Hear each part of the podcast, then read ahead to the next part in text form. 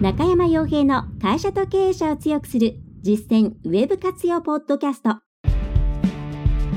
この番組では600社以上のウェブコンサル実績を持つ株式会社ラウンドナップ代表取締役の中山が会社経営者に必要な内容に絞り込んで抑えるべきウェブの話題やトピックスをビジネス目線でお伝えしています。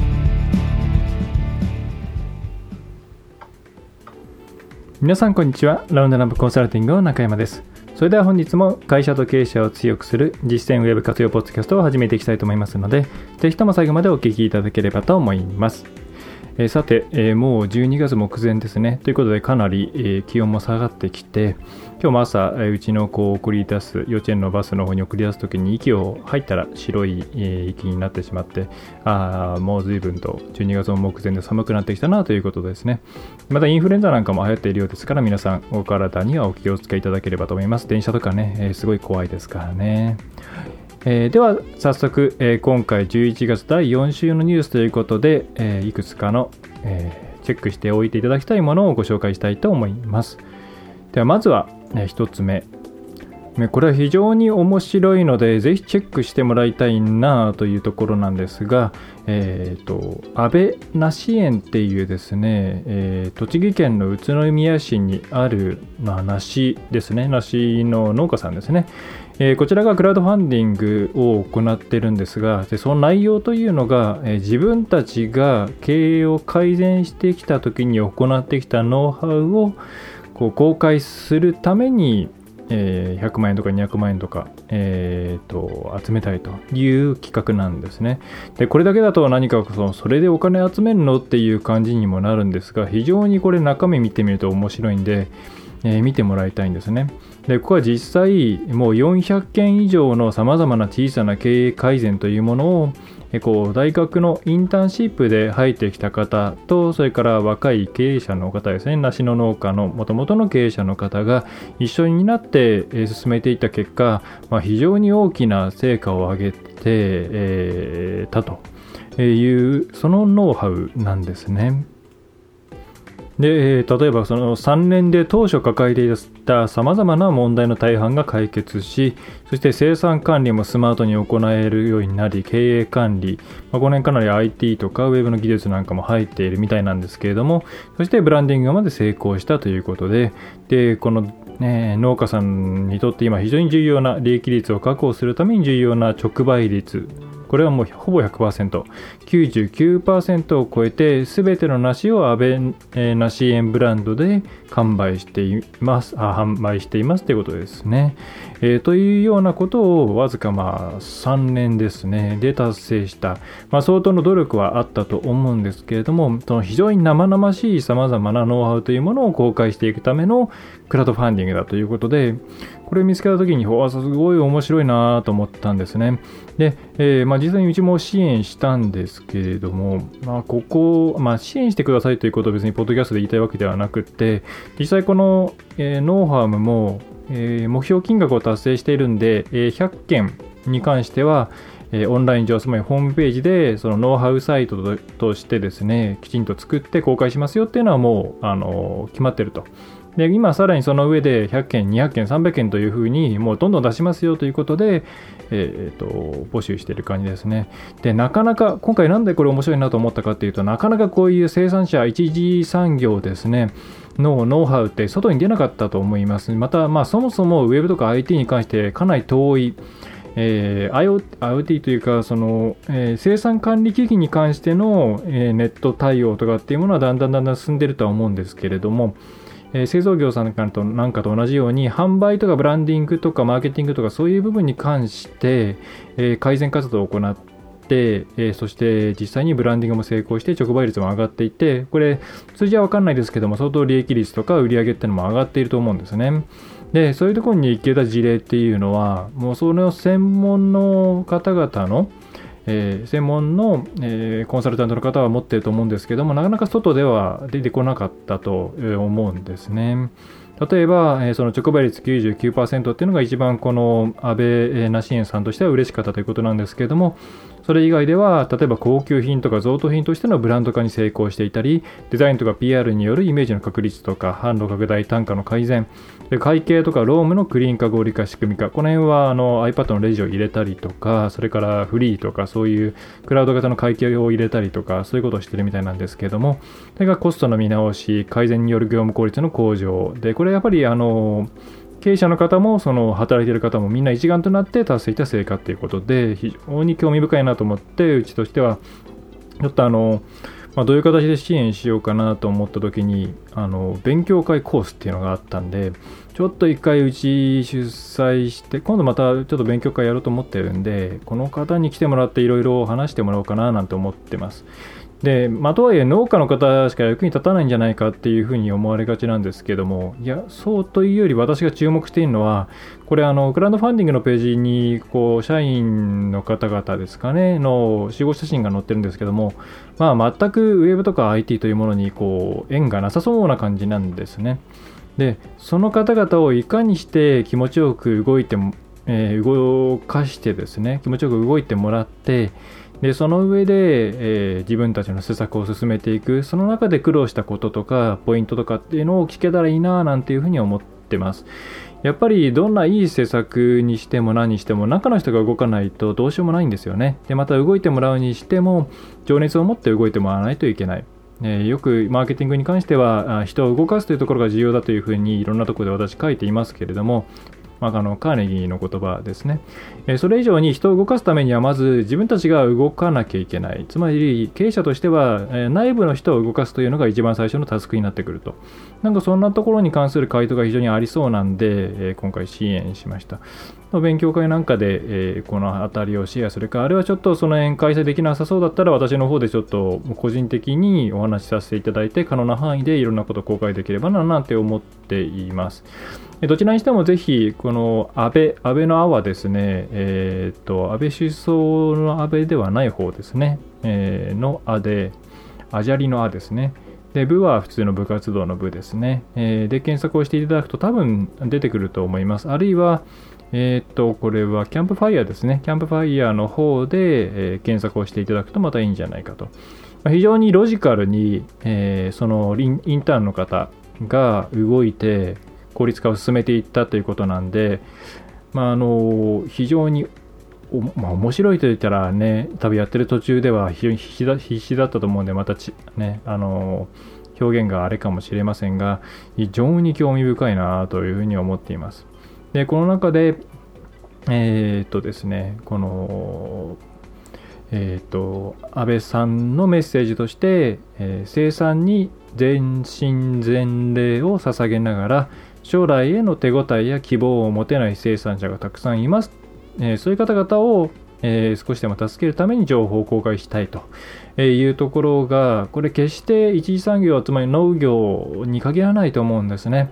小売であったり、えー、それから町のさまざまな専門サービスであったり、それから塗装とかそういう、ね、家に関わるものであったり、えー、それから、えー、あれですね、ご飯ですね、飲食とか、えー、全てにおいて、え、皆さん頑張ってるんですよね。うちもいろいろなお客さんの方々と話をしていると、もうギリギリのところだけども、お客さんもいるし自分たちもこの商売続けたいから頑張ってるんだよ。でもなかなかうまくいかないんだっていうケースが多くて、なんとかしたいななんとかしたいなと思いながらこうやってずっとコンサルティングを行っているわけなんですけれども、それに非常にうん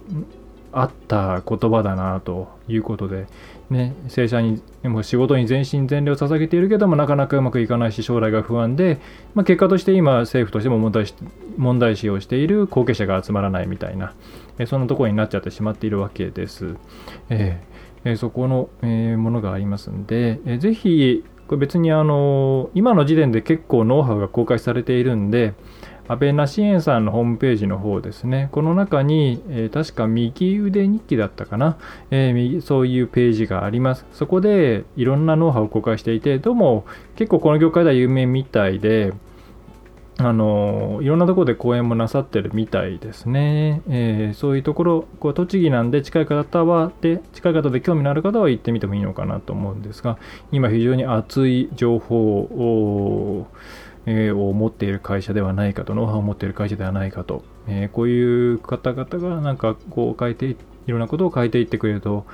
いいですねというふうに思いますね。ぜひ、えー、見てあげて、えー、見ていただければと思います。で、クラウドファンディングするかどうかっていうのは、それはあの個人の問題なので、そこは別にあのうちが何か絡んでるわけではないので、お任せしますけれども、えー、うまく、え、現これから公開されるノウハウも含めて、え、チェック、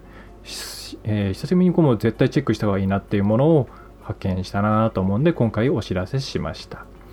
えー、というのが1点ですね。ねさて、えー、では、まあ、それからは大きく話題は変わりますが、まあ、今話題になっているのはやはり、えー、メルカリナウですかね。まあ、前にキャッシュ、えーと、その現金即時買い取り、まあ、よくノールック買い取りなんてなんとでノールック買い取りとか言いますけれども、まあ、その状況もののブランドとかそれから情報情報というか状態ですねみたいなのを登録するだけで、えー、まあ、機械的に値付けがされて、えー、それで、えー、まあ、売却することができると、まあえキャッシュの場合一応シティアプリってことなんで買い戻すこともできるんですけどもね、えというものが今度メルカリが始める。まあこれなかなか、え大きいですね。で実際これ最初にオープンしで17分ぐらいで、えー、1日1000万円のね枠があるそうなんですけども、まあ、終了と。でこれ私も実際今日やってみたんですけれども、まあ、10分で終わりました。まあ、ねだんだん早くなってる。ただメルカリ使うような方々ってそんなにこうニュース見てないで多分そんなにテレビでやってる内容でもないと思うんでだんだんだんだんこう情報が流れてきたかメルカリ起動したらあの Now っていうタブがあるんで使ってみたんだと思うんですけれどもえー、もう10分ぐらいで終わっちゃいます。で、私もちょっとやってみたら、まあ、高くはないんですけれども、まあ、これをこれ、あのすぐに現金ができるんだったらいいかななんて思っちゃうような、すごい手軽さでしたね。で、配送なんかも、うんえー、集荷なんかもやってくれるということで、えー、非常に素敵。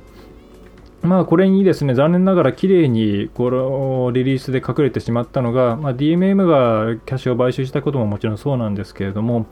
その少し前かなに、えー、このノールック買取のところに、え、踏み込もうということで Yahoo オークション、まあ、Yahoo オークションとか Yahoo の方が、えー、買う前に行くというもので同じように、えーまあ、簡単買取の方法を始めたんですね。これが20日のリリースだったんですけども、まあ、綺麗にこれで話題にならなくなって埋もれてしまったなという感じですね。まあ、実際この買う前に行くの方はキャッシュとか今回のメルカリナウとは違って、えーと一旦そのいわゆるそのブランド品の買い取りと同じで査定を送らなきゃいけないんですね。向こうの会社さんに送らなきゃいけない、えー、なのでちょっと、まあ、手間がかかるんでおそらく標語になり得ないであまりうまくいかないのかな、まあ、こういうやつにノールック買い取りみたいなものが当たり前っていう風になってくると査定を待ってっていうのは多分受け入れられないだろうなっていうところがあるんで、まあ、ちょっとこれ Yahoo 苦しいところかなとは思いますが、まあ、これからサービス展開変えていくかもしれません。まおそらく、えー、この辺りの業界あとまだやっていないフリルとかそういうところも含めてどう動いていくか楽天さんとかも含めてどう動いていくかっていうのはこれからの、えー、新品の流通状況流通えまあ、物が売れるかというところですねね。というところも含めて非常に、まあ、あのセンシティブに見ていかなければいけない部分なので、え小売系の方、またそれに影響を受けるような方は、この辺りの投稿を必ずチェックして、えこれにあたって、こういう時代に行くとしたら、自分たちはどういうオプションを持つか、どういうふうに動いていかなければいけないのかっていうのを、え情報収集するようにしていくことをお勧めします。まあ、実際使ってみると本当に楽なんで、これは考え尽くされてるなという形ですね。まあ、本当に既存のビジネスモデルがかなり変わっているんで、で一方、例えば福島民友の方のホームページを見ると、まあ、商店街がもう壊滅的だっていうのが相変わらず流れているいるような状態ですね。商店街の75%が来客減で人口減や後継者不足ということで、まあ、これはもう、えー、商店街モデルっていうものが崩壊するしかないんだろうなというところですね。え、そういうところで、え、既存のビジネスモデルというものを一旦忘れて、え、これからどういうふうにしていったら自分たちの商品というものをきちんとお客さんに価値ある形で受け渡し受け渡しができるかどうかっていうのを一つの回答としておそらく安倍なし園さんのやり方なんだと思うんですね。でこれについていくかいかないかというのは企業ね、企業っていうのはあくまで私企業ですから、その会社の次第です、えー、そこによりますけれども、そこに乗っかっていくのか、いや、そういうところだったらもう自分たちは、まあ、こういう年齢だから引退しようかっていうと、どっちもありだと思います。えー、そこの判断というものをですね、早めにして、えこれからの、えね、これから乗っていくと、そっちに時代に乗っていくとということであれば、もう根本からの意識改革をしていって、え早期に、え、一緒に考えてくれるパートナーを見つけていかなきゃいけないと。うん、なんか簡単にこうポポイとですね、広告を出して終わるような話ではないので、非常にこれからの、まあ、産業の入れ替えというところですね、の部分で注目すべきことが重なっているタイミングだなというふうに感じます。まあ、そんな中で次、言語が、え、変わるっていうニュースもありますね。まあ、一体どんなものになるか分かりませんが、何かそういう節目に来ているのかなというのを、え、非常に感じます。はいえというのが大きなニュースですね。あとは細かいニュースですが、えーと、一つはアスクルさんの方が法人向け、まあ、基本アスクルさんで法人向けのサービスで、個人に関してはロハコロハコの方が対応しているわけなんですが、えーとまあ、今までクレジットカードの決済が法人のやつのみだったみたいなんですね。ちょっとうちもあんまり意識してなかったんですけれども。まあ、これが、えーと、個人のクレジットカードでの決済でも OK になった。これはつまりどういうことかというと、個人事業主とか、まだ事業を始めてないけれども、スタートアップでこれから起業準備をしたいみたいな方々に対してアプローチをしていくということだと思います。まあ、スクール自体実際来るのも早いですし、えー、また商品としてもまあある意味安定していますし、安いものはやっぱり安いんですね。多く使うものとか。アマゾンなんかよりも安いものっていうのはあるんで、えー、そういう方向に行くのかな。まあ、それは逆に言うと、法人向けのサービスがアスクルとしては厳しいということもあるんじゃないかなというふうに思います。まあ、これから起業したいという方々、結構私もいろんなところで相談をさらっとされさらっとされたりはするんですけれども、まあ、決して楽ではないです。まあ、あの本当に、何て言うんですかね、自分たちがこういうものをやりたいという情熱と、実際それについてくるスキルと,、えー、というものがあって、えー、頑張っていけるような状況じゃないと厳しい状況ではあるんですが、やるとなると結構今、その法人向けのサービスがいろいろ飽和してきてるんで、いろんな企業が個人向けに降りてきてる部分があるんで、やりやすい時代にはなっているのかなというイメージですね。ただネット上でいろいろ起業して成功しましたみたいなことをいっぱいたくさん情報として載ってると思うんですけども、まあそれはやっぱりごく一部ではあるので、えそういう生存バイアスには騙されないようにしておいた方がいいんじゃないかなと思います。まあ、この辺り今度今書いている書籍の方でも書いてますね。はいあとは、えー、あまりテクニカルな話題、今、このポッドキャストでは扱っていないんで、コンサルでしかお伝えしてないんですけども、まあ、1個、えー、お伝えしておきたいなと思ったのは、えー、これ、テッククランチのニュースですけれども、えー、Google がアンプの企画をアップデートして SEO 狙いの釣りページを退治するというニュースがありました。まあ、アンプって何というところは検索をしていただいた方がいいと思います。えー、まあ、Google がモバイルページの高速化をするためにですね、こういう仕組みで作ってくれたらすごく早く出せるよっていうのがアンプっていう仕組みなんですね。で、これが、ま、すごく広まっていて、実際すごく早いんですけれども、まあ、これをうまく利用して、えー、アンプの欠点としては出すコンテンツがちょっとそんなに今までのウェブサイトのようにリッチなものが出せないっていうのがあります。まあ、だいぶいろいろ機能追加されてきて、カルーセルとか出せるようになってきてるんですけども、えー、かなりシンプルな見た目になっていきます。まあ、サファリとかのリーディングモードみたいなものも想像していただくと想像していただくといいかもしれないですね。で、えー、そういうものだとやっぱりなかなかちょっと自分たちの表現したいものを表現できないよっていうことで、じゃあ、まあ、入り口はアンプですぐ詳しくはこちらみたいなボタンを押して、それでアンプじゃないページに誘導して、今まで通り自分たちの見せたいものを見せようみたいな。ねえ、そういう、え、ワンクッションを置くようなやり方をしている企業が増えてきていると。でそれに対して、えー、Google はそういう意図じゃないと、きちんと自分伝えたい情報すべてをアンプの中で見せることを目的としているので、えー、そういうのはもう最初からそっちの詳しいページを出せるように仕様変更するよっていう話ですね。まあ、ちょっと内容が専門的なんでならそうなのかなという感じで受け取ってもらえればと思うんですけれども、もし皆さんがアンプ対応をしていて、その中でそういうふうにですね、えー、アンプじゃない今までのページ、えー、とはかなり違うものになっていたら、ちょっと要注意ですね。えー、内容が基本的にはアンプとアンプじゃないページっていうのは同じである、まあ、全く同じであるってことはないんですけども、まあ、ほぼイコールであるというのが普通なので何か変な感じになっていたら例えばすぐに続きはこちらが出ているとかいうふうになっていたら危険なんで、え、そこは、え、確認していただくといいのかなと思います、まあ、かなり SEO とかに関しても専門領域が専門的な部分が増えてきたんで、えー、プログラミングとかの知識とかそういうものがね必要になってきているので、えー、まあ、だんだんだんだんですね、えー、やれることっていうのは専門家と一緒にこうパートナーを組んでやんなきゃいけないなっていうような時代になってきてますね。はいえ、ということで、まあ、それ以外にも今細かいネタはありますが、とにかく今回は1つ目は先ほどの、えー、梨ですね。えー、梨園の方をぜひ見ていただきたいというのが一つ、え、それから、えーと、メルカリナウとか、え、そのあたりの、え、即時買取系のサービスというものの動向を、え、チェックしておくというところを、え、行っていただければと思います。はい。えー、というところで今回のポッドキャストは以上になります、えー、お知らせとしてはですね、ちょっと年末年始特にまだ決められてないんですが、いくつかサイトのリリースがあるんで、ですが、まあ結構ギリギリまでやりつつ、年始は、まあ多分5日までいっぱい休ませてもらうかなと思っています。やっぱ本をですね、なんとかやりきらないとっていうことで、もう今必死で構成とかさらによくするブラッシュアップやっているので、えー、まあですね、出たらですね、ぜひ一冊買ってもらえればな、なんていうふうに思っています。えー、それでは、えー、ご感想、それからご質問などは、えーと、ブラウンドナップコンサルティングのフォームの方からお願いします。えーとまあ、個別に回答しちゃうケースもあるんですけれども、えー、そこはご容赦ください。はい